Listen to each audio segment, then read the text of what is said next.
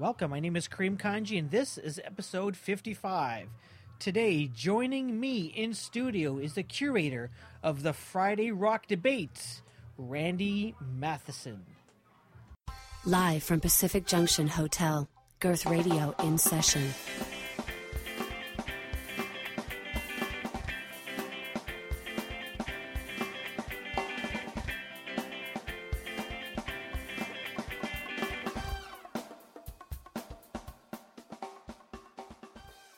Where is Brookfield? Brookfield is probably right in the very center of Nova Scotia. It's like, if you know where Truro is, and not many people do, it's 10 miles from there. 10 kilometers, maybe. 10 kilometers from there.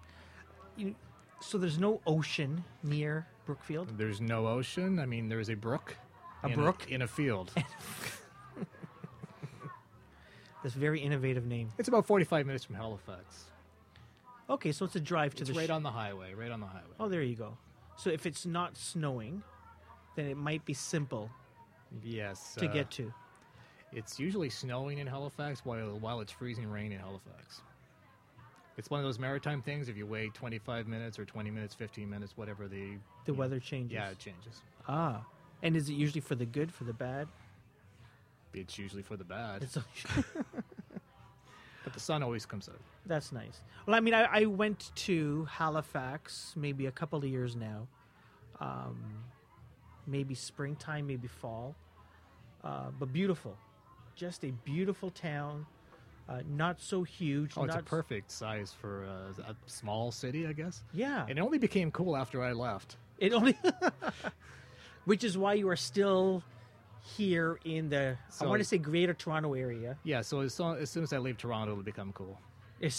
Well, now you're not actually in Toronto. I mean, you're in Toronto now. Well, it's like when I say I'm from Halifax. I wasn't really from Halifax. I'm from outside Halifax. I've always been used to like a 40-minute commute into work. So I've been in Mississauga and now in Hamilton. Now in Hamilton, the Hammer, as they call it. The Hammer probably wouldn't be really descriptive of the neighborhood I'm in, which is a little more neighborhoody. So it's a little more nice, a little more hammery as you go into the downtown. Okay, so how would you describe your neighborhood now where you live? Elderly people with a lot of trees. Which can be a good thing. I don't know what that says about me. So it's not...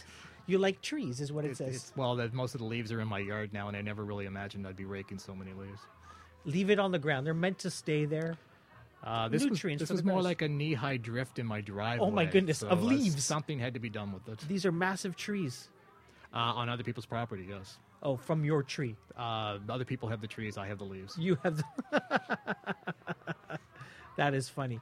Listen, some people call you like a musical curator, and I want to talk a lot about music with you. I think I aspire to be an expert. I wouldn't necessarily say I'm the curator. I always had visions to myself as that DJ, that midnight DJ, the Dr. Johnny Fever type thing going. Well, I think, some people have asked me, how did you get into podcasting? And for me, it was, so for me growing up, radio was a huge part of my life. Yeah, same here.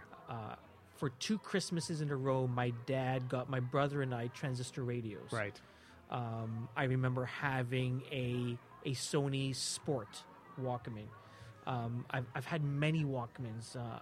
I've had many radio players, FM radio players. So music was huge, and I fell in love with people like Tom Rivers, Mike Cooper, who, I mean, today I don't know if they're both on the radio today anymore.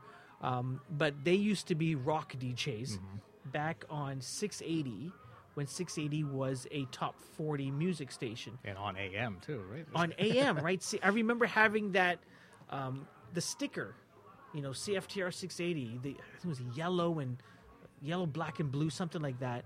And I just loved how they would be able to promo a song right up until... the singer would start singing. So they play, the music would start, the song would begin, but it's right before the singer would say the first words of the song, they would stop. And I said, that's like magic. Yeah, I always wondered how they did that. And I think after you listen to a song for 1,000 times, you kind of know when it comes in, right? Yeah. But I think I was attracted to them, and I really loved that. And it never occurred to me that, you know, that's something that you could do, you know, for a career. So it was never something that I ever thought of outside of really enjoying radio. But, you know, over time, as times change, you know, less and less listening to the radio for music, mm-hmm. and now really listening to radio. I don't know how your experience with the radio today is, but for us in my family, it's CBC 99.1 in the morning. Mm-hmm. We play it in the morning. We wake up and, you know, first one to turn on the radio, that's the station. Yeah, once I'm in the car, I'm listening to the CBC Metro Morning. Yeah, absolutely.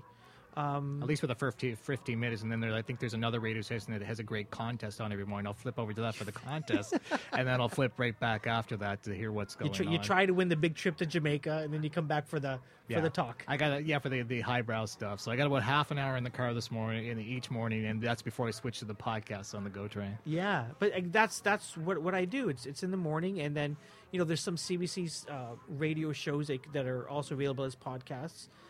That we would listen to, you know, intermittently throughout the week as we're in the car going back mm-hmm. and forth, you know, because usually when I'm in the car, there's always, most of the time, someone else with me. If there's no one else with me, I'm listening to podcasts. Yeah, me too. The podcasts that myself and Marlene, my partner, listen to tend to be around TV shows that we're watching. So we'll listen to the analysis of the recent Game of Thrones episode or something like that. Or right now we're listening to a lot of Westworld analysis podcasts. How is that TV show? TV show is fantastic. We have no idea what's going on. They're revealing a little bit at a time. Don't worry about spoilers because I don't know what's going on. Yeah. But Anthony Hopkins is awesome. He's in that show? Yeah. Okay. But yeah, that's, you know, I'm consuming radio very differently.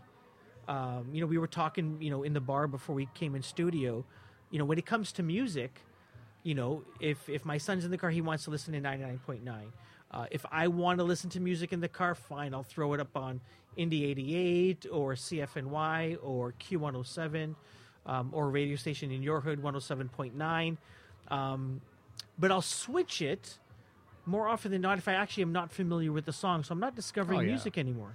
I'm switching all the time. Or if there's two commercials in a row, I'm off onto the next station. They'll play a couple of good tunes, and I'll just keep switching along. Yeah. The only time I would listen to anything constant is when I had a Sirius subscription for a couple of years, and then I would tune into the, you know, whatever the type of music I want to listen to that day, whether it's like a metal station or it might even be pop or an alternative station. It might even be the bus station that plays nothing but Bruce Springsteen all day. Oh, my goodness. And I would just listen to that for an entire drive rather than switching around. Again, no commercials, of course. Yeah. Do you subscribe to Sirius? Well, we actually had a subscription to Sirius through our when we bought the Subaru that we actually purchased, because they actually have Sirius available for the first 6 months free with the Subaru purchase. Yeah. Does that give me anything for Subaru? No. But yeah, we don't have it now, but we had it at that time. We had considered subscribing to it, but it just ended up being too difficult, and it was just weird. It almost seemed like a gym membership that we would never get out of. Oh, and you'll never use, right? While we were using it all the time, as long as we were driving in the car, it made sense, right? But you could also use it at home too. There was a combined subscription, so you could, you know, listen to it all day at work or something like that. Mm-hmm. But again, we didn't see a lot of value in it, and the subscription models are really hard to figure out. Yeah, there was a band before we came here called Neon Dreams, and someone was telling me that one of their songs has 3 million plays on Spotify. And I said, well, what does that mean in cash? And I said, well, not much. It's like a dime. Yeah, that's crazy. Can you imagine being played like 20, 30 years ago, being played on the radio 3 million times? Yeah, I'm not sure what the royalties were on plays back then. But you'd be huge on the radio, wouldn't you? Yeah, you'd think for that exposure, because you have a set audience all the time, and we're talking about a single stream to a single pair of ears now. That's right. We're not listening to music in groups anymore. No, it's not a collective experience anymore. Yeah. Everyone's not listening. Well, I mean, people do still listen to the radio, but sure. You were talking about you listen to the radio. In Nova Scotia, there was only a couple of radio stations. No rock station, but a lot of country stations and sort of pop stations. But everyone knew what was on because everyone was listening to the exact same thing. How did you get, where did you build your passion for music? Probably the passion came out of just my parents. My mother always used to have Elvis records around. Yeah. I loved the vinyl. I don't think I was ever allowed to play them. I think when I was allowed to play them, I probably ruined them. But my father would always be playing music in the car and singing along and stuff like that. So as I got to actually 8 or 9 years old, that's when I just started really discovering rock. My aunt had a pretty decent collection of artists like Sly and the Family Stone, Grand Funk Railroad, Chicago, all those like late 60s, early 70s stuff. Some of the good stuff. Yeah, right? And she gradually, as she started growing old, I would inherit these albums, and those were what I listened to constantly. I think Beatles' Abbey Road was one of them too. Wow. Do you still have them? They were pretty beat up when I got them, and I think I still have a few just lying around for sentimental reasons. But I used to have hundreds of albums, which I gradually got rid of over the years, just because they were hard to move around. And who knew they'd make a comeback? Yeah, if you want really non-portable music, that's the way to go now. But there's something about, we were talking earlier, again, something about that experience of touching the record, yes, touching the album cover, opening it up, reading the liner notes. Yes, taking the shrink wrap off at the beginning. Actually going out of your house specific to a place that had all the albums and flipping through stuff. Maybe you were looking for something specific. Maybe you would just see an album cover that looked great, and you decided to try that out. I mean, as many times I brought home a really great-looking album cover when I was a kid, and it was a piece of crap when I actually listened to it. Yeah. Because I didn't really understand. I had no place to hear really great music besides it wasn't really being played on the radio around. I think I mentioned before that, a lot of... I was really into the look of musicians back then. Sure. So I would read the music magazines in the store. Groups like Deep Purple, Black Sabbath, all those even Led Zeppelin, but they weren't being played on the radio where I was, and I wasn't, I didn't have a, bottomless bank account as a 12-year-old to go out and buy these albums, so I never heard them anywhere, but I knew exactly what they looked like. Wow. So there was a lot of discovery going on once I got old enough to actually purchase albums. That must have been an amazing time. I mean, I used to spend my allowance money or my first job money on Spider-Man comics. Right. I kept a few of them. I don't know if they're worth anything. But yeah, music was, when I first started getting interested in music, I remember getting, I don't know if you ever did this, the Columbia Music House. Yes, I was a subscriber at least twice. Cassettes and then CDs came out, and that was really, really cool. But that's how that was my music collection. Right. Where we're really old beat up cassettes. A few of them are still hanging around, and CDs. And again, a few of them are hanging. I got rid of a bunch of them back, I don't know, maybe 10, 15 years ago, and I regret now. Right. But you couldn't make good mixtapes back then either. I mean, you either had a mixtape that you had a radio and you had a tape recorder, and you'd wait for the DJ to stop talking and try to hit play in that perfect position. So you'd have a collection of the music you like. Well, first of all, you had to stay up all night to hear the one, and God forbid you requested it and actually got your request played. I used to spend weekends. My parents had this really psychedelic bed that where the headboard was a stereo system. Oh, yeah. Embedded in their headboard. It was really, really cool. So I used to so it was a radio, AM, FM radio, and a cassette player. And all cassettes players had a record button on. It was really weird. Right. So I used to spend weekends sitting on their bed, putting a cassette in, and waiting for cool songs to start. And I hated it when, just as the song was about to end, like maybe 10 seconds in, the DJ would come on and ruin it. Then you'd have to go back and try to erase or start the next one. 2 seconds in, you couldn't really hear it. But that was like a weekend project of mine, was making these mixtapes. That was great when you had a countdown show, because you knew they'd probably play the songs. Yeah, absolutely. So I was a big listener of American Top 40. Casey Kasem. Yeah, Casey Kasem's American Top 40. I think last night I was even I put on Facebook, when do you remember hearing Rappers Delight for the first time, because I had been watching a PBS show last night on rap and sampling, and that was the question they asked a few of the rappers and DJs on there, and I thought it was really interesting, because the first time I heard Rappers Delight was on American Top 40, and I just thought it was Chic's Good Times, because that's the sample, right? That's amazing that you can remember that though. Well, usually I had to go out to the car and put on the radio to get the actual radio station that was playing in the top 40 because the car radio would pick it up, whereas my radio in the living room wouldn't pick it up. Yeah. So, you know, I spent 4 hours sitting in the car in the yard listening to American Top 40 on many a Saturday afternoon. There's a ton of movies that have these sort of scenes where people go and do something and music surrounds it. There's not... These scenes don't exist anymore, I don't think. Besides high school dances, maybe? Do they have high school dances anymore? I can remember the song that was playing as I walked into my first high school dance, which was great. No, it was Free All Right Now. And every time that song comes on now, I remember walking in platform heels into that gymnasium thinking I was the bomb. Well, or whatever the cool phrase was back then for being the bomb. Platform shoes. I believe there were two-tone brown platform shoes, too. Can you, next time we meet, just carry those with you? Don't tell me you don't have them anymore. I'm sure I could go on eBay and find a pair like that. They weren't the ones with the fish in the heel. I remember Much Music used to do high school dances. Yes. Yeah, and that was really, really cool. I remember when DJs... They video dances, didn't they? Yeah. I remember when DJs used to mix. Now, you know, I don't know, it's been a while since I've been to a dance. Right. But...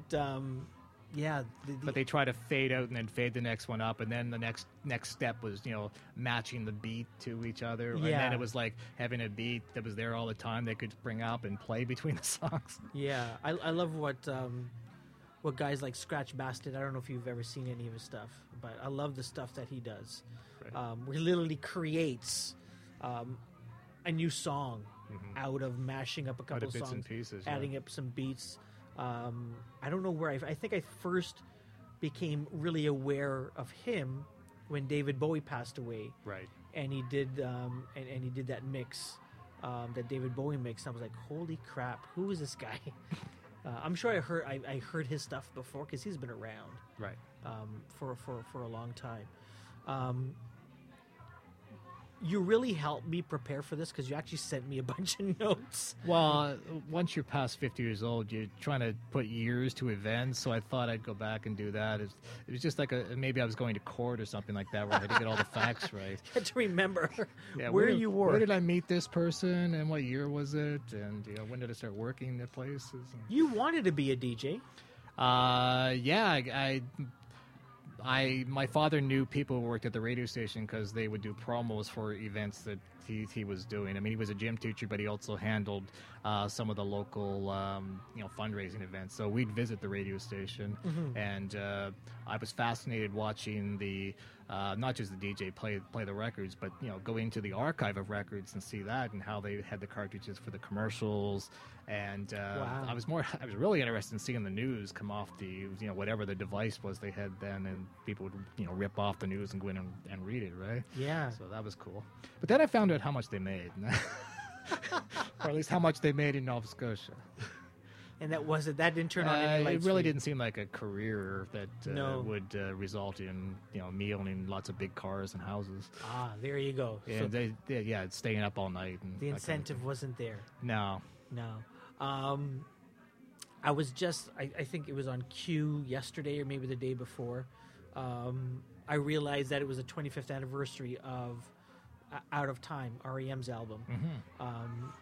They had been around, but I think that album sort of put them, they became pop. Right. But very, very popular. Yeah, because they were very indie before and had a very limited audience. And Radio Song was what, I don't know if it was a hit or not, but it was a really cool song.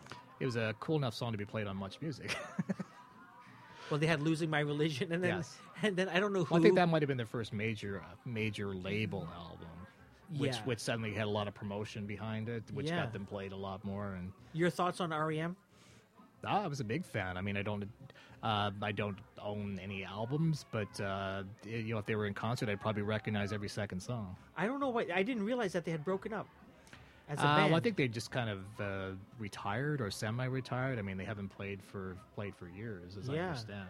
Yeah, and I'm not even sure if they're really playing now. I think they're just doing the promo tour, but I could be mistaken. I heard they did one of those reunion, like one-off gigs. Yeah, I remember the morning they played on Yonge Street. Really? Yeah, that well, just where Young Dundas Square is right now. So yeah, in the rain, and I remember I was actually standing on Queen Street, looking the entire block away. Was that packed? Yeah, totally. Holy mackerel! It was in the it was one morning in the rain. I can't even remember why specifically they were playing. I think they had a new album out, but okay, yeah, neat. Big event in Toronto Rock. This has been one of those years, and I think a lot of people said that, 2016 will be remembered for all of these musical geniuses and giants that have passed away. Right. And people go, "Oh my goodness, another one." And for me, it's like, well, it's a factor of time. Right. It's not that all of a sudden some giant musical meteor crashed and only affected musicians. Yeah, and I think if you talk to any 20-year-old, they're going to go, yeah, it didn't really affect me, but no. It's like as we get older, our heroes are already 20 years in front of us, and everyone goes at some time, right? Your thoughts. So I'm going to ask you. I sort of typed out like I have a dozen names, and I want to get your thoughts on their music and their impact and stuff. So let's start off with Glenn Frey of the Eagles. I was an Eagles fan. I actually watched the recent Eagles documentary, so I kind of got some of that history. Mm-hmm. I learned a lot of the history then. So, significant, yes. I'm not the biggest Eagle fan in the world. Yeah. But, I recognize, a good songwriter. Tons of songs that they had. I was in Main Street, Unionville. I think not this past summer, but the summer before. And I think like every Thursday night they'd have a cover band come in, and there was an Eagles cover band, and I was shocked. And they played for maybe an hour, hour and a half, and I was shocked that every single song I knew. Oh yeah, absolutely. Especially in the later albums when the FM radio was playing a lot of the other ones. The earlier stuff was mostly just AM hits, right? Top 40 hits. Yeah, you had asked a question on your Friday rock debate. About I don't know if it was the biggest American band or the most popular American band or what it was. Yeah. Where would you rank the Eagles? I know who you ranked number one. Was it Aerosmith? Yeah, the thing is, like week to week, my choice might change, and I really admire people who can stick with their choices over a long period of time. Yeah, it was probably Aerosmith. I probably had Ramones in there too, mm-hmm. Cheap Trick, bands like that. The Eagles was probably maybe in the lower top 10. Yeah, they've got to be somewhere. Like generally, is one of the best American bands. But it was interesting when you think about it, you go, there's a ton of bands like from Europe, from England, that are like the biggest bands of all time. Right. Whether it is the Beatles or the Stones or Led Zeppelin. So they all did a really good job of taking American music and putting a twist on it and selling it back to everybody over here. Yeah, they did a great job. Were you an Earth, Wind, and Fire fan? Earth, Wind, and Fire, Maurice White. I know the hits. I think I actually bought an album. Whichever one had Boogie Wonderland on was part of my collection at one time. Thought they're awesome. Shining Star. Great songs. Yeah, David Bowie.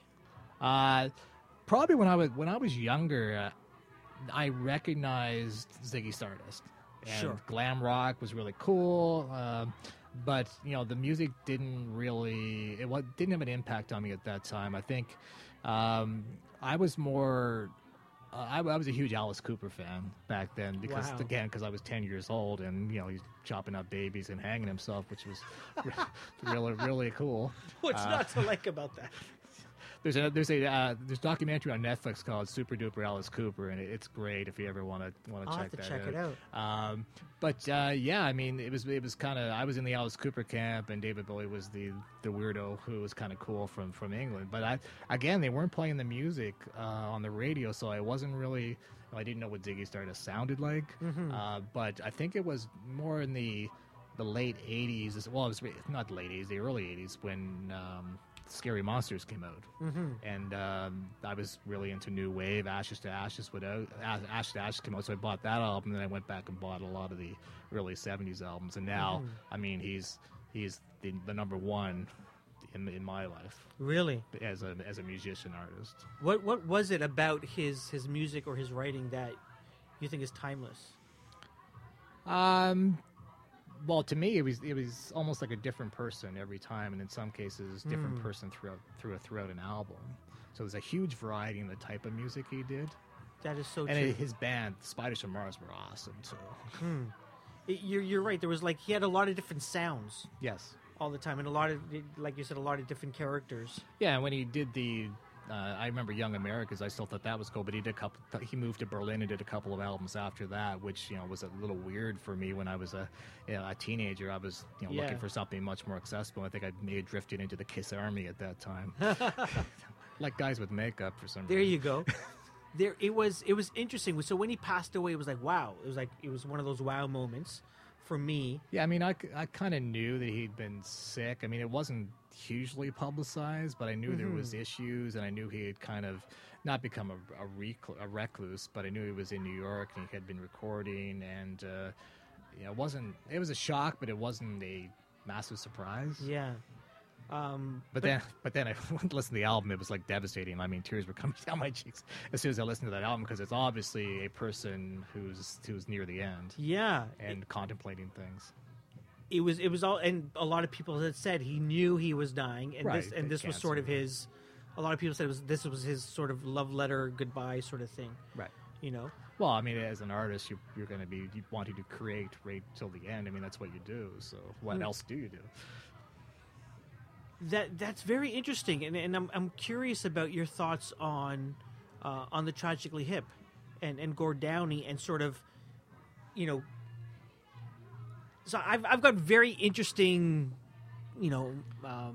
thoughts about the band. Yeah, I listened to you and Greg talk. Argue back and forth, and the significant Canadian event. Yeah. Okay. So let's sort of pause, from talking about dead musicians to one to one that is still alive and probably more popular than he's ever been. Right. I would argue. I think when anyone went to one of those last shows, or I actually sat down and watched that show on CBC. I mean, even I was surprised. It was like, okay, I know a handful of their songs, and 50 Mission Cap and 100th Meridian. Those are my two big songs.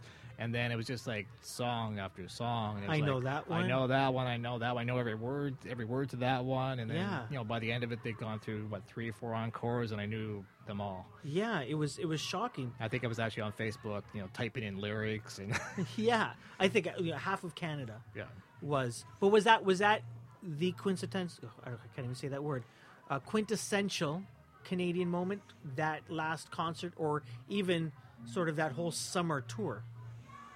Well, as I was listening to you guys talk about it, I was trying to formulate. Are we going to discuss that? To me, I think it depends on who you are. I mean, is there ever going to be an event that is a quintessential Canadian moment to everybody?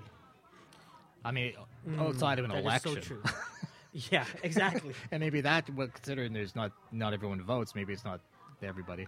Yeah. But I mean, I think there was a meme going around that showed events that were considered on par with that, and it's a lot of people looked at it and went, "Oh, I don't remember that. Or that wasn't that meaningful to me." I think there was the 1972, hockey series. Yeah, Canada Cup, I think they called it then. Which was a big moment for me. I think I remember running out of the living room, jumping off the doorstep, and running around the yard with my brothers after that goal. But I mean, I had no idea what people all across Canada were doing. Yeah, I think.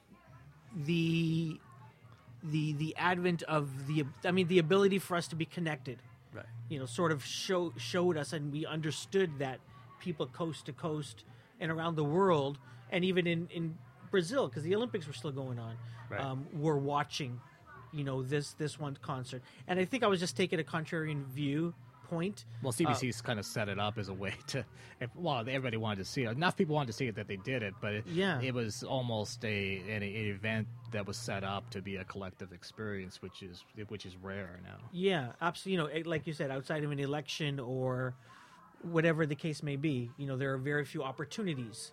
But we can't assume that it's going to have the same impact on, the next person as it did on us. I mean, we have people in our office who are huge U2 fans, and we have a new intern in who has never heard of U2. She doesn't know who Bono is. How did she get the job? Sorry, I don't know. I wasn't involved. You did not interview her. Not the biggest U2 fan either, but it's just interesting that everything that I know, here's an entirely new perspective. Yeah, absolutely. He's so, you know, we were talking about David Bowie sort of going out on his own terms and, you know, creating this awesome album. It seems to me that Gord Downie is sort of fighting till the very end. You know, not only did they do this tour, which when you think about it, a guy with brain cancer was able to do this was number one amazing, but then to say, okay, now we're doing this other project, you know, and apparently he had already written the poems, right, the lyrics, but to then create the album, you know, commission the movie, commission the comic, the book. Mm-hmm. And then literally continue to travel and speak about this and do one-off concerts from the album.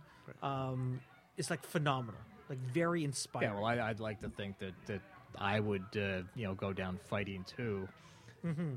Yeah, but he seems to be fighting not for him, right? He seems to be fighting for others. Right. I mean, I don't know what's going through his mind. Sure. Yeah, but very inspirational, definitely. The one death that sort of like forced me to stop. Like I literally stopped for the rest of the day. Was when Prince died. Right. I remember coming out of a meeting, going to my computer, and one of the tabs that's always open is Hootsuite, and in my feed, I see Prince died, and I go, no. Yeah, no, it's like probably a Facebook mistake, like every time Nick Cage dies. Yeah, absolutely, exactly, right. And so so then you go on your search engine and you see if any, you know, news websites, and he passed. And I literally said, "Holy shit!" Yeah, it's real. I never saw him in concert, and there were plenty of opportunities to see him. Which I think he was in Toronto just a month before that. He was, right? Yeah, yeah, yeah. So that was the one guy that, you know, from this year of deaths that it was like, holy shit. And so obviously, you know, went online, and none of his stuff, hardly any of his stuff is online except for on Tidal. Right. So I subscribed to Tidal for the month to listen to all of his stuff. Yeah, Jay-Z thanks you. Then after I had to pay for it, I stopped. Oh. So he's not thanking me. So you only broke up during the trial period. Exactly. But what went through your mind? I don't know if he was on the same par as Bowie for you.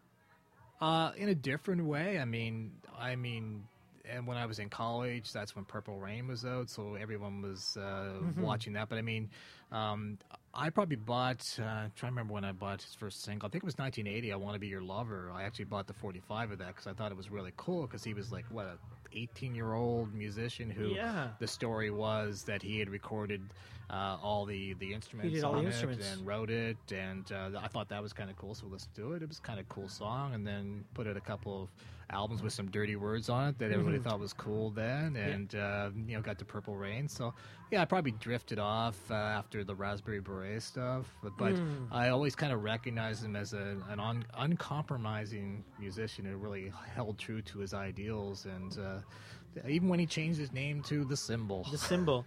Yeah. He had, similar to Bowie in terms of, was always experimenting with different sounds and different musics, different bands. Yeah. But I had no idea about his. Well, I had some idea about his personal life, but he wasn't. His personal life wasn't out there for everyone to see. No, he wasn't in the magazines or anything, right? You know, I hope he wasn't a lonely individual. I mean, he seemed to put lots of people around him, but it was definitely a shock when it happened, and was shock how it happened. Crazy. Is there? And obviously, we had Leonard Cohen. Mm-hmm. That recently passed away. A lot of people call him, you know, Canada's poet. Yeah. And when I was a kid, my aunt had a compilation album from Columbia Records, and there was a Leonard Cohen song on that. And I mean, I didn't appreciate it as an 8-year-old. It just sounded like he's not even singing. What's going on here? Yeah. So I don't think I even recognized his brilliance to the last 15, 20 years. Yeah. I didn't even know. I remember the first time I heard, and I think everyone sort of, you know, if you're not a huge fan, you've probably heard Hallelujah. Right.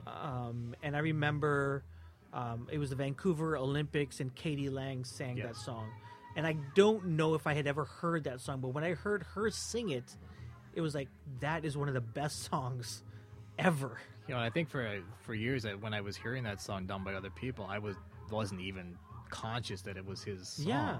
I mean, the first song I really probably get into of his was First We Take Manhattan.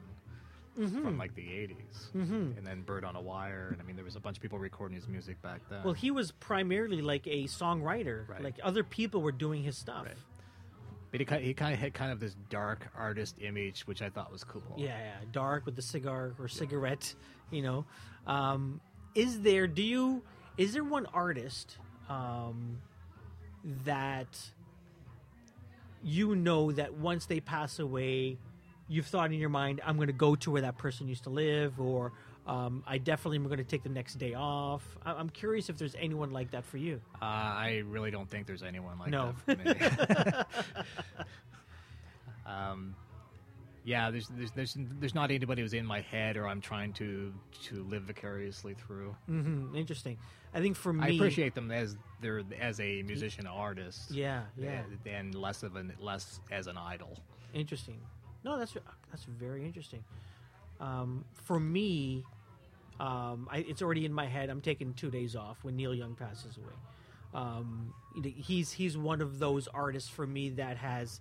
I mean, he's done electronic stuff. Right. He's done country stuff. He's done the blues. He's obviously done rock. He's done country, and he's like one of those people, like uncompromising. Right. He'll do whatever the f he wants to do, on his own terms, and even in there's stuff that he's done and said that I said, okay, Neil, just relax, old man, that you may or may not, agree with, but the one thing that's always stuck with me is that he doesn't care what other people think about what he believes in or doesn't believe in. Yeah, and he's still around. I think people appreciate that. Yeah, absolutely. So there'll have to be a little thing in Yorkville or something like that that you can take and lay your albums on or something. So I went. Is it Omimi? One of the towns that he grew up in is Omimi, which is not far from Peterborough. So we went on a camping trip this summer to Emily Lake Provincial Park. Not far at all, maybe an hour drive from where we are right now. But it just happened to be, it was interesting, just happened to be in between Bob Cajun and Omimi. Oh, wow. And knowing, that Neil Young, one of his towns that he grew up in was Omimi, and then obviously this summer, with everything that happened with the tragedy of Bob Cage, it was like, we got to go to one of these cities, one of these towns. So I remember there was one evening we said, this is driving to town for a dinner. Because I think it was raining and we were just, miserable, I think, or whatever. And so I went online and said, I wonder if, there's like a plaque. This is where, Neil Young grew up. So we went, we found the school that's named after his dad, Scott Young. And then not too far, the house that he grew up in. Okay, cool. So took a picture with the house, and there's people living in the house that are looking out and waving, and they know why. Oh, they're used to it. They're used to it. Mom, there's another one taking a photo of our house. But that was cool for me, going there.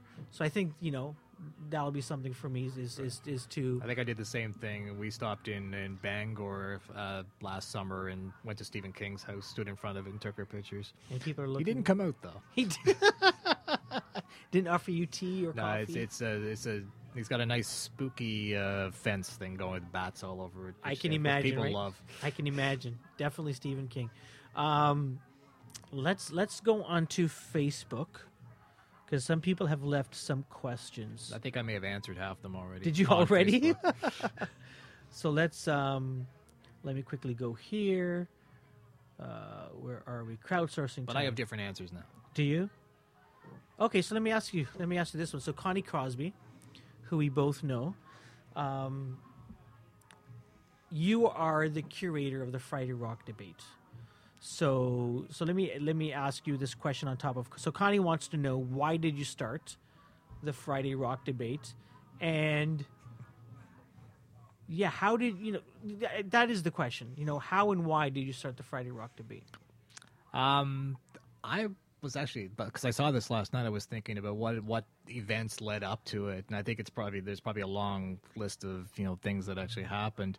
I think I could go tie it back to Blip FM. I don't know if you remember Blip FM, but it allowed you to share music in a stream, and you sort of became a curating DJ at that point. So I would actually get on there and curate a stream of music. Of course, all the music was illegal. I don't know what server it was coming from, but I thought it was kind of cool. And then through Twitter and Facebook, again, I wanted to sort of share some 80s music, so I started a hashtag called Friday Night 80s. And I would put up like a Culture Club song or a Duran Duran or something everyone recognized. Maybe even a Nana Cherry Buffalo Stance every once in a while. But a few people get into it. I thought that was kind of cool. And I think it just led to conversations, really neat conversations on Facebook when, you know, there was nothing else going on. And I think a few of those conversations ended up being things like, do you remember your first concert? Or do you remember the first concert T-shirt or something like that? Uh-huh. Inspired a lot of conversations. So I think I was driving to the GO train one Friday morning, and there had been a discussion on the radio station about what the best debut album was, and they were debating back and forth, and I thought that might be kind of a fun thing to discuss, because obviously it's The Pretenders. Obviously. Is it? Best fully formed debut album. Okay. So some people thought Led Zeppelin and stuff like that. But anyways, I thought The Pretenders were kind of cool. And I mean, every album hasn't been as good as the first one. Mm-hmm. But literally, that was the first question. What do you think? What was the best debut album by a rock artist? Do you remember some of the submissions? Well, I think, you know, some people said Led Zeppelin. Mm-hmm. I mean, at first, when I started doing, I think I spent a lot of time correcting people. No, idiot. It's like, The Pretenders. That was their third album. Come on. And that's probably one reason I haven't done What's Your Favorite Song of the 80s or 90s, because I'm afraid I'm going to go in there. Well, that was released in December of 1989, so it doesn't really qualify. Doesn't count. My goodness. So really, I don't even come up with the questions. A couple times I come up with the questions in advance, but really I'm coming up with the questions on the drive or when I'm parking or when I first sat down the train. And really the purpose, too, was just let's have some fun on Facebook and have a conversation that's not politics or people bitching about this or that or having cats. So... So I posted on there, and pretty much the first time it happened, the entire GO train was done. The GO train ride consisted of me, you know, liking and replying to people. I thought that was kind of cool. So nice. I think I did it again the next week, and then I did it for a while. Then skipped it for a while, so then it came back, and you know, it's been tougher over the past year because there's been some terrible events that happen on like a Thursday night or Friday, which just end up being something, you know, it's not the first thing you want to think about Friday, or you want to, you know, push something frivolous like that. Yeah, absolutely. So I don't know if anyone's ever talked to you about writing a book. No. Well, let's talk about it. I've actually thought, here's coincidentally, I thought of one this week, and it would be a book, or well, it might be just a blog that was on great Canadian concerts. Okay. Because it could be stuff like, you know, The Who at the Maple Leaf Gardens or something like that, or something cool like that. But I had been looking at rock festivals, reading up on rock festivals that had happened more around Ontario, because we had Canada Jam back in the 70s and Heat Wave in the early 80s, and the V Festival, and, you know, the Rolling Stones and ACDC up at Downsview Park. That's right. The Starstock. I thought it'd be interesting to look into the background of how these big festivals came about. Because there was some at Molson Park and Barrie, there was some out at Mossport, there was some really cool things, some huge bands and some huge crowds, like in the hundreds of thousands of these things. Yeah, well, it seems like that's... now they seem to be all the time everywhere. Right. These rock concerts. So there's one every weekend, right? It's doesn't it? Like every, especially the summertime. And there's one for everybody. Yes. But again, I don't go out that regularly to them, but instead of one massive event with like 100,000 people, you'll get a bunch with like 20,000. Yeah. What is it that interests you about rock festivals? Again, it's just people coming together, a collective experience, and it's even better if crazy things happen, like the Virgin Festival when the guitarist for the Oasis got attacked by the fan. I mean, and then they walked off the stage. I mean, there's a great story. And they've never played ever again or something like that, right? Well, they actually look good because they both looked like they were ganging up on the guy, which it was neat to see the Gallagher brothers, fighting one person instead of each other. That's the one time they could have continued on. Yeah, there's rumors now they might go on tour for a big payday, but yeah, it'd be weird, eh? That'd be really, really weird. I remember seeing them in. It'll be disappointing, I think, because I mean, you need the money. It depends, right? But I mean, they put on a good show. Right? They do. It was hilarious. So I remember seeing them with my brother and my cousin, and they were huge Oasis fans. But as soon, so there was a few acts I think before, but it was Oasis and then Neil Young, and as soon as Neil Young, it's like they turned the volume up, 10 notches, right? And the crowd just stormed the stage. Yeah, that was my experience of being in an Oasis crowd too, was just being run over. Yeah. But it was a proud moment as a Neil Young fan to say, yeah, Neil Young, they just kicked Oasis in the ass with the sound. You know how loud it was, but that was an amazing moment. So I had actually been reading up on that concert, and apparently the Gallagher brothers were huge fans of Neil Young. So yes. Apparently it was rumored they were on their best behavior that day and weren't trying to be assholes or anything like that. So nice. Well, I've heard one of the brothers, I don't know which one it was. I think it was who's the one that plays guitar? Noah. Noah? I've heard him talk about Neil Young on interviews, and he holds him in high regard, it seems.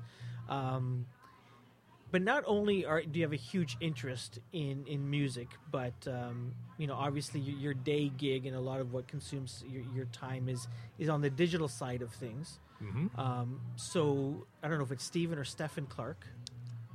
Yeah, Stephen Clark. Stephen Clark. So he wants to know. I'm gonna call him Stephen from now on, though. Well, let's go. Well, he's got a PH. I know. But I think Stephen Harper also had a PH, right? Yes. Yeah. Anyways, but Stephen Clark, he wants to know, what you think about third screens. Yeah, I think he just come up with a serious question. Way to ruin it, Stephen Clark. Yeah, he talked about third screens and first screens and second screens, and I think there was a lot of talk years ago about layering up screens. So you'd be watching TV, maybe you'd be doing something on your iPad or messing around on your phone. And a lot of people have tried to create these experiences that combine the screens. I think AMC has tried to do it with Breaking Bad and with Walking Dead, that there's a synced experience that happens on your computer or your phone that, depending on what's happening in the show, might have a fact about that actor or something like that. Mm-hmm. But I think, in my personal opinion, there's really just one. There's the first screen. It's whichever one you're looking at the time. So yes. And you might be watching a TV show on the screen, which I guess we still call a TV, in your living room downstairs, or you might just be watching a movie on Netflix on your laptop, or you might. And I see this on the GO train plenty of times. People are watching movies and TV shows as they commute back and forth. Mm-hmm. So it's whatever screen you're in front of. And I really don't necessarily see people having combined experiences with multiple screens at the same time. You're kind of switching back and forth. But when I am always on my iPad and phone while I'm watching TV, but I'm not doing anything to do with the TV show unless I'm looking up, what that guy who kind of looks like the other guy might have been in before. Mm. Yeah, it's very interesting. I think it's a very organic thing. Like, no one was told you must go on Twitter as you're watching TV. You must do this. It was sort of people were watching something, they were enjoying something, and they wanted to share, right? So whether it was they wanted to share it with the person sitting beside them, or if they wanted to share it, they knew that their friends were watching it in their own homes and they wanted to share something there. I think that's really how it started. And when brands or marketers try to figure out how can I get more screens in front of this person when Breaking Bad is on or whatever the hot TV show. Because a lot of brands want to be associated with meth. Yeah, well, don't they?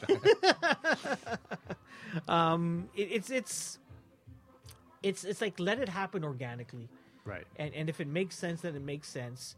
But you know, it's different when you're talking about, you know, sort of one-off events like something like the Olympics, where it's happening once every 4 years or once every 2 years, really, where you could watch an event, and if you wanted to, you could pick up your tablet or your phone and maybe get stats, right? Maybe get some background information on the athlete just before they swim in their heat or run in their heat, or before the game plays. I can see that. Well, you had mentioned the Tragically Hip show. There was plenty of people online, you know, following the hashtag and sharing their thoughts on, you know, what was happening live to other people. Absolutely. I mean, and that's a great example of that actually working, as opposed to a show which, you know, people end up complaining about the spoilers.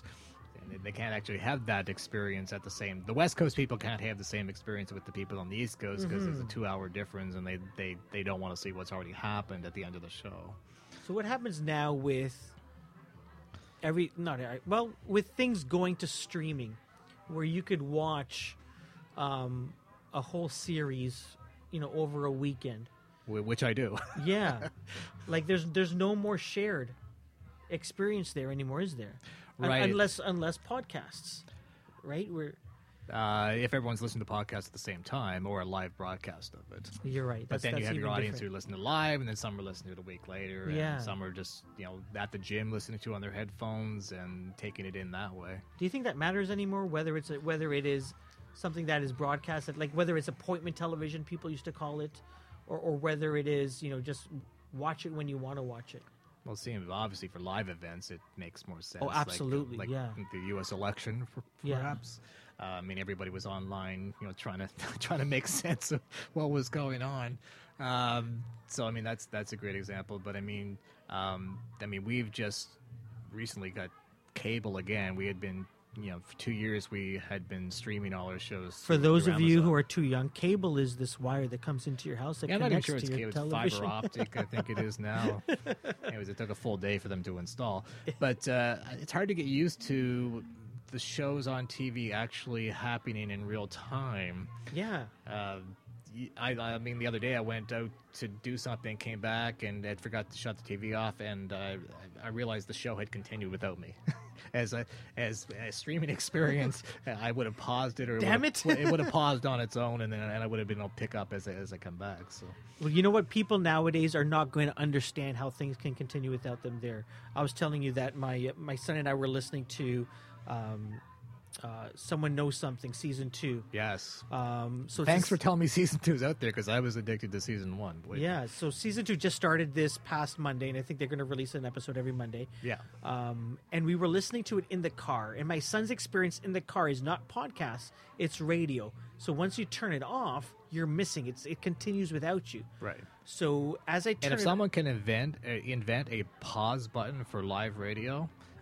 It may exist for all I know, but there's been many times I'm listening to a show on the radio and I'm just about home, and I know there's 5 minutes left, and I'll, you know, do a couple of drives around the block so I get in, so I'm not sitting in the driveway like an idiot. Yeah, I've done that multiple times. There was a show that was on, they were actually referring to those as NPR moments, where you actually had to finish listening to the live broadcast in your car in the driveway. I forget what the show was, but we always joke about that at home. I had that moment this morning on dropping my son to school early in the morning. He usually takes a school bus, but we had missed the turn. And I only realized after, I go, Cosmer, we've passed your school. And we had to turn back around and go to his school because you're just like, is so involved. You got lost in it. Yeah. Got lost in it. But you know, just as kids nowadays expect every screen to be touch, they expect that you could pause a TV show, you know, in brackets there, and go to the washroom or go get a snack and then continue it when you come back. They're going to expect the audio experience that we know as radio to be a podcast type where you could pause and come back to it. I'll just mention now, I mean, I've started to, I'm starting to podcast more in the car. So one thing I've actually done is use the Bluetooth in the car to connect to my iPhone to actually listen to the podcast. Yeah. So when I actually leave the car, it's still playing from my iPhone. I just hook, you know, put the headphones on, and I just go back and forth. So, you know, if I'm out shopping, I'm by myself. I don't do this, obviously, when I'm with someone else, because that would be boring. But yeah, I could continue that experience. Yeah, it's definitely something. Okay, so that was from Stephen Clark. Thank you, Stephen. And another one from... He'll bug me if that's a bad answer, by the way. No, I think that's a good... I don't think there is a, like... I understood the whole concept of second screen because it was like... Because you're watching TV and then something else comes along. Yeah, and there was a time when, you know, we were all trying to create or imagine these layered experiences. Yeah, but now you're right. I think it's... Whatever screen you're looking for, it's that screen, right? And you know, it may not be a good experience for the TV show for if I'm answering my email or you know, tweeting. Well, not really tweeting anymore, but you know, going on Facebook. Yeah, totally understand. Is it JJ? Sorry, JJ. You're not JJ. Jennifer Johnston. I apologize. Call her JJ. There was a JJ in my school whose name was Jennifer Johnston. I think she made up a joke question. Did she? I mean, I think if you read it. Well, even if she didn't. Oh, she did, because she included everything that you do. But you are a huge Hot Wheels fan. So I have a bunch of questions. Are all the ones that show up on Instagram actually ones that you own? Yes. So tell me, how did this fascination with Hot Wheels begin? Well, as a kid, of course... I was in the right place at the right time in 1968 when Hot Wheels came out, and they were the coolest thing then, because before that, the die-cast toy cars you could get had boring wheels that didn't really turn, and there were boring designs of boring cars, mostly square European cars. Okay, yeah. And there's a whole story behind how Hot Wheels got designed, but I mean, these were cool California designs and really bright colors, and they were jacked up in the back with fat slicks on them. They were the kind of car every kid would want to have back then. They were hot rods, basically. So I was there wanting them all at that time, and you know, I bought a bunch of really good ones, which I not with my allowance. My parents would allow me to buy one every couple of weeks or something like that, and eventually they get pretty beat up in the sandbox, and you know, I wish they were all in mint condition now because they'd be worth quite a bit of money. So do you still collect them? The original ones? Mm-hmm. The original ones are pretty pricey. I mean, you could find them depending, you know, where you are. I mean, you can go at eBay and find anything you want, right? So what's the difference between what you call the original ones and the ones that come out? Well, there's actually the 1968, they're called the original 16. Oh, really? Yes. And do you have all 16? I don't have any of these. You don't have? Because we're talking, you know, minimum you're going to be paying $60, $70 per, depending on which color it came in, because it came in a variety of colors, some more rare than others. Wow. So do you still collect, I guess, do they still continue to issue and come out with Hot Wheels today? Absolutely, more than ever before. Okay. You know, they made, there might be 500 different models that come out every year. Oh, wow. So it's been diluted, I guess. Yeah, and of that bunch, they make millions of each one. Of course. So anyone who thinks they're going to, you know, pay for their kids' college or retire early by collecting stuff at Walmart or living a dream. It's not happening. No, it's not. So what was the last one that you purchased? Do you remember?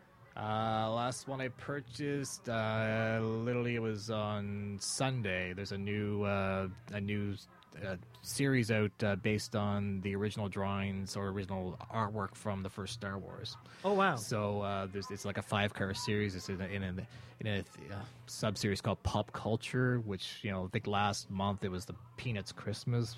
All the cars had Peanuts Christmas themes.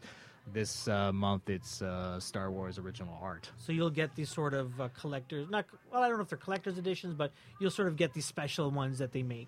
Yeah, I mean, again, they're making millions of them. Yeah. Right? So, but I mean, there's a lot of people out there looking for particular ones. So if you're ever at Walmart or Toys R Us and you see a bunch of creepy adults hanging around the Hot Wheel aisle, yeah, that's what they're looking for. What's your favorite one?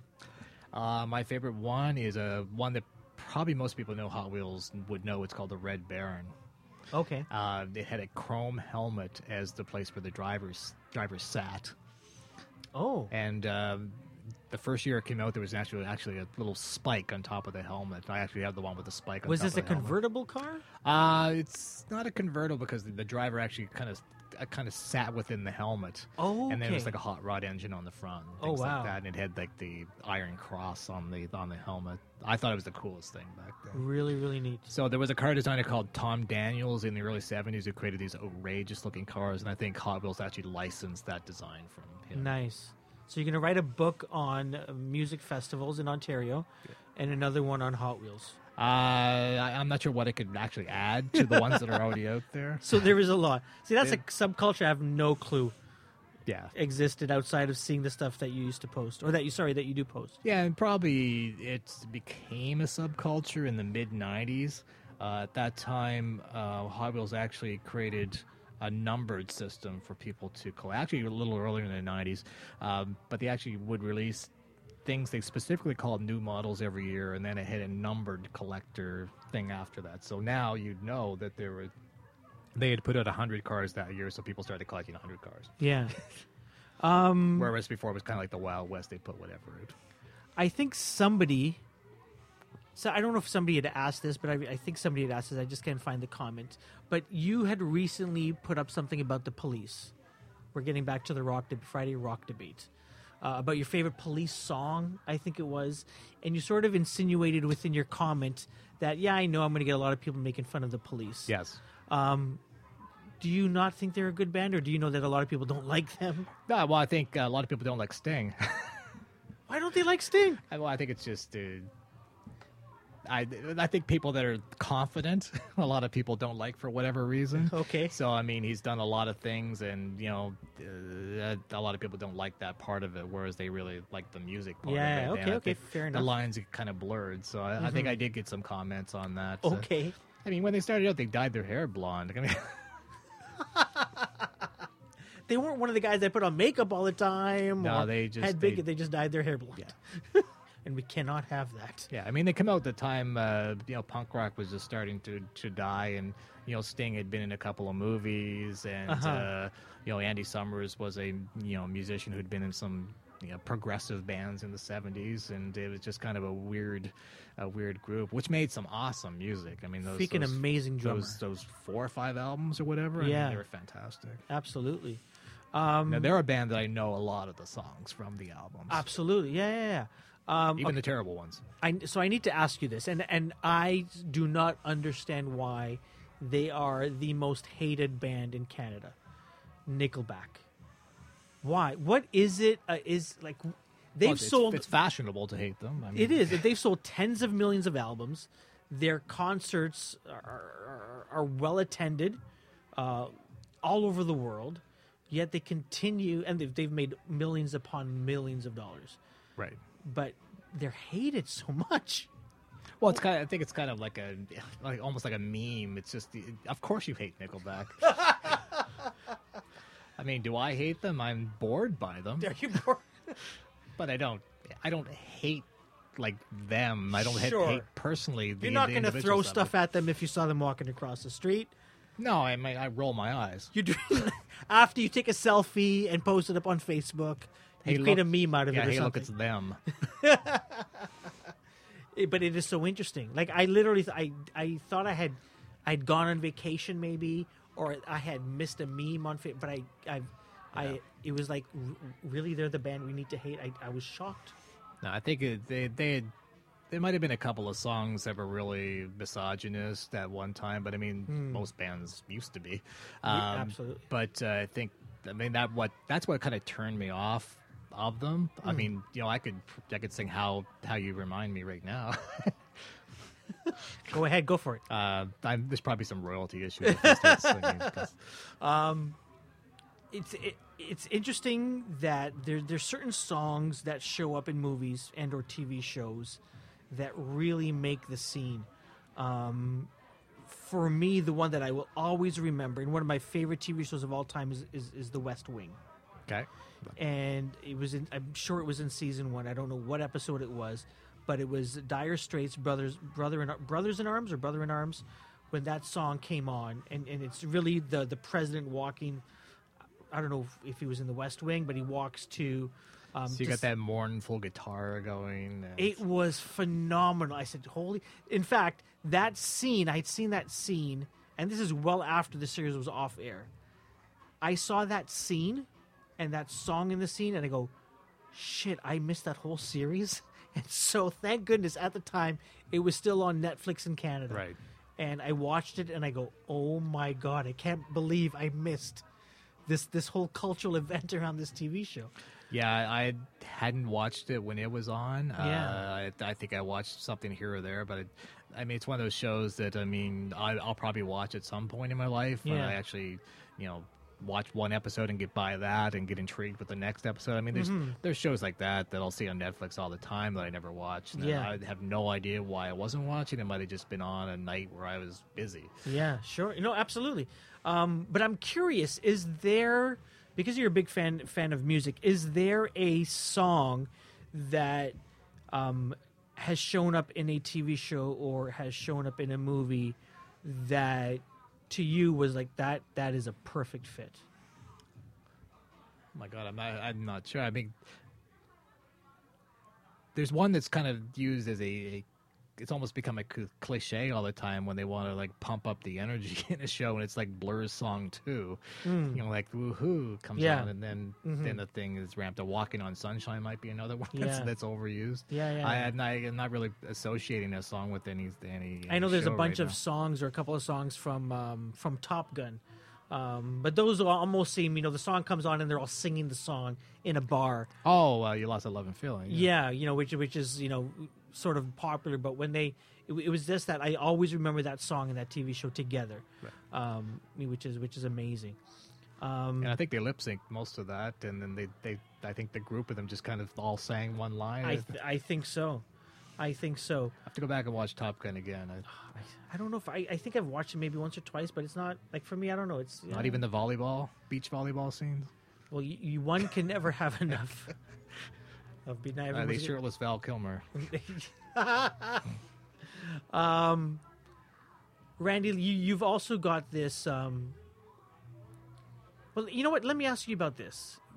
You and I sort of... we met or became aware of each other at the very least. In the early... I don't know, maybe 7-10 years ago. Around that time frame when, social media was becoming hot... Toronto startup scene, was growing and bubbling up. Mm-hmm.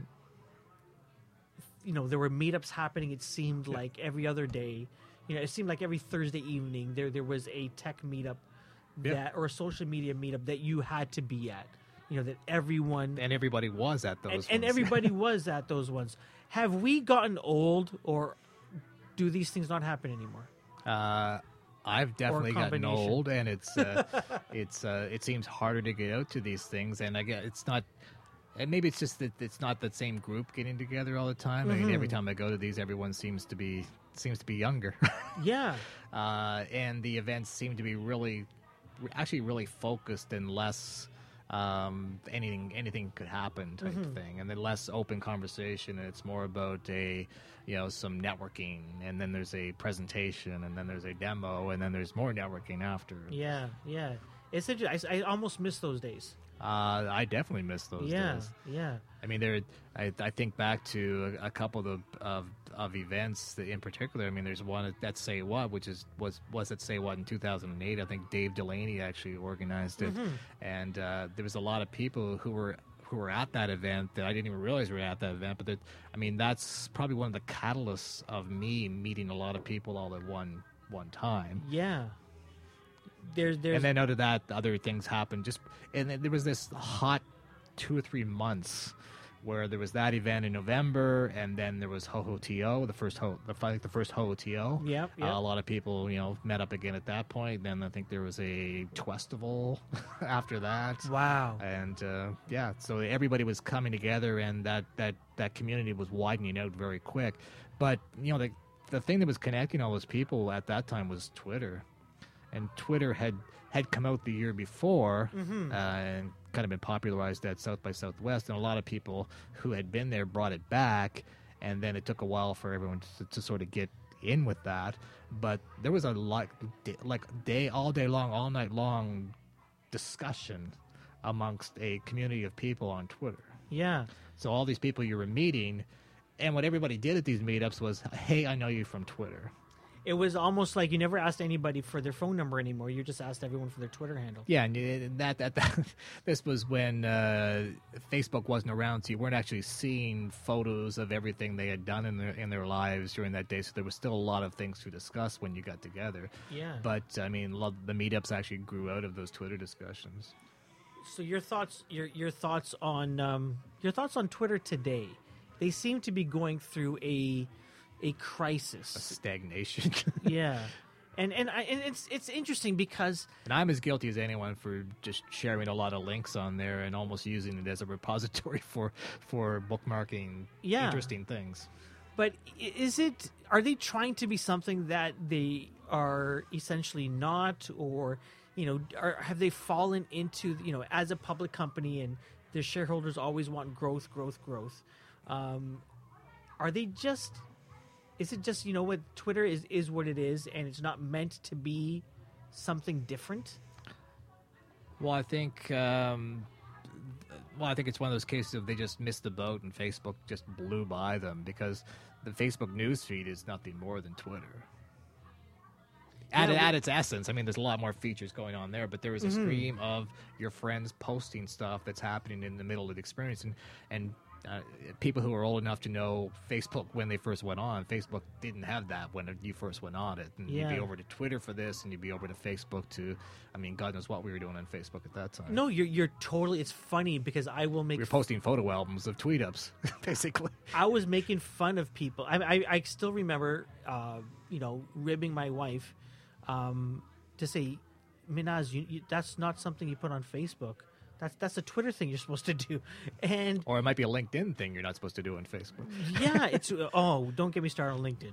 That's starting to become just a wash with this crap that needs to leave. Right. I'm hoping that there is still a Twitter, like a year from now or 2 years from now. Well, I don't see any reason why it would go away. I mean, I go there and there's plenty of people who are still there. You know what? There's plenty, but I... but I don't see the conversations. I don't know whether it's because I'm following too many people. I mean, last year I unfollowed, a couple thousand people because, I mean, everyone used to, you follow people, they'd follow you back. That was the etiquette. Yeah.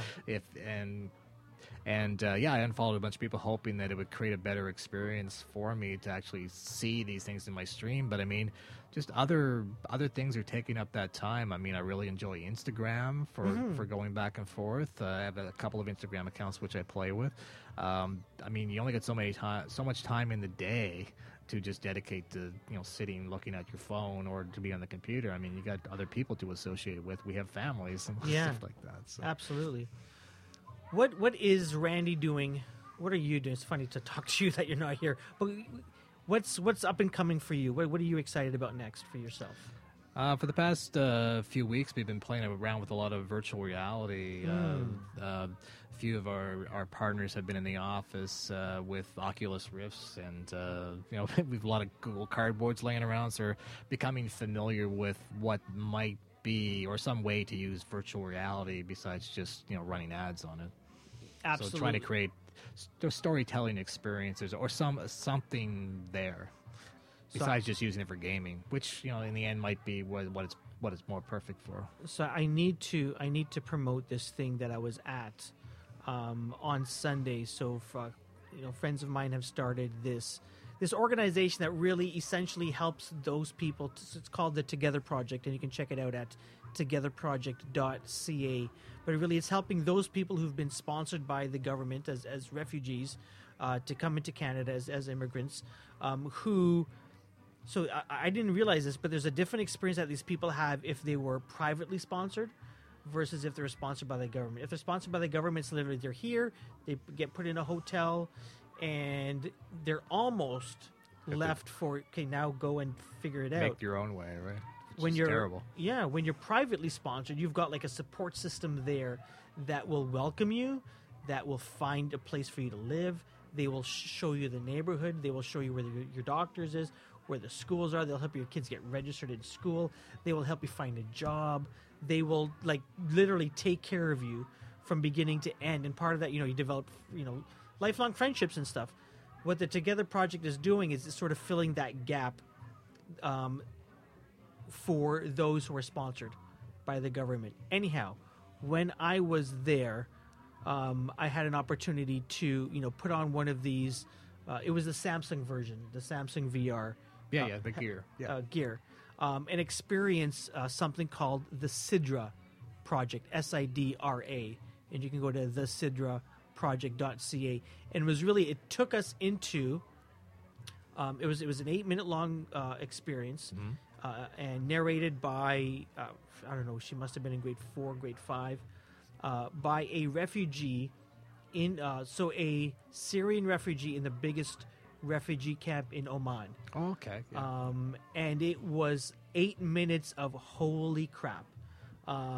Literally, it took you to a place where you might see on the news for 30 seconds, a 30-second clip of what one of these refugee camps is, but to spend 8 minutes with her. You know, immersed in the experience all around you. This is a tiny studio. Her home was the size of the studio. Right. Their schools, they have schools there. They have all of these things. And you go, oh, it doesn't seem bad, but this is like they've been torn away from their home and are spending it in a... I know everyone loves camping, but can you imagine like your whole life is there and you can't go back into town to get stuff, you know? When I used, you know, the Samsung Gear for that, to experience that, I go, you know, this is one of the things that I think is good for some sort of, you know, educational aspects. Yes. Taking people to places, whether it is, you know, taking kids today to where the dinosaurs roamed and seeing how that lived, how life was like then. Obviously not for humans, but for the dinosaurs. Right. Well, didn't humans ride dinosaurs? Exactly, right? It wasn't like Flintstones. Yeah. But, you know, things like the Sidra Project and other things like that, taking people to places where they'll never go. Right. You know, physically, I think is very, very cool. Yeah, there's one neat experience that we were looking at from Tom Shoes. And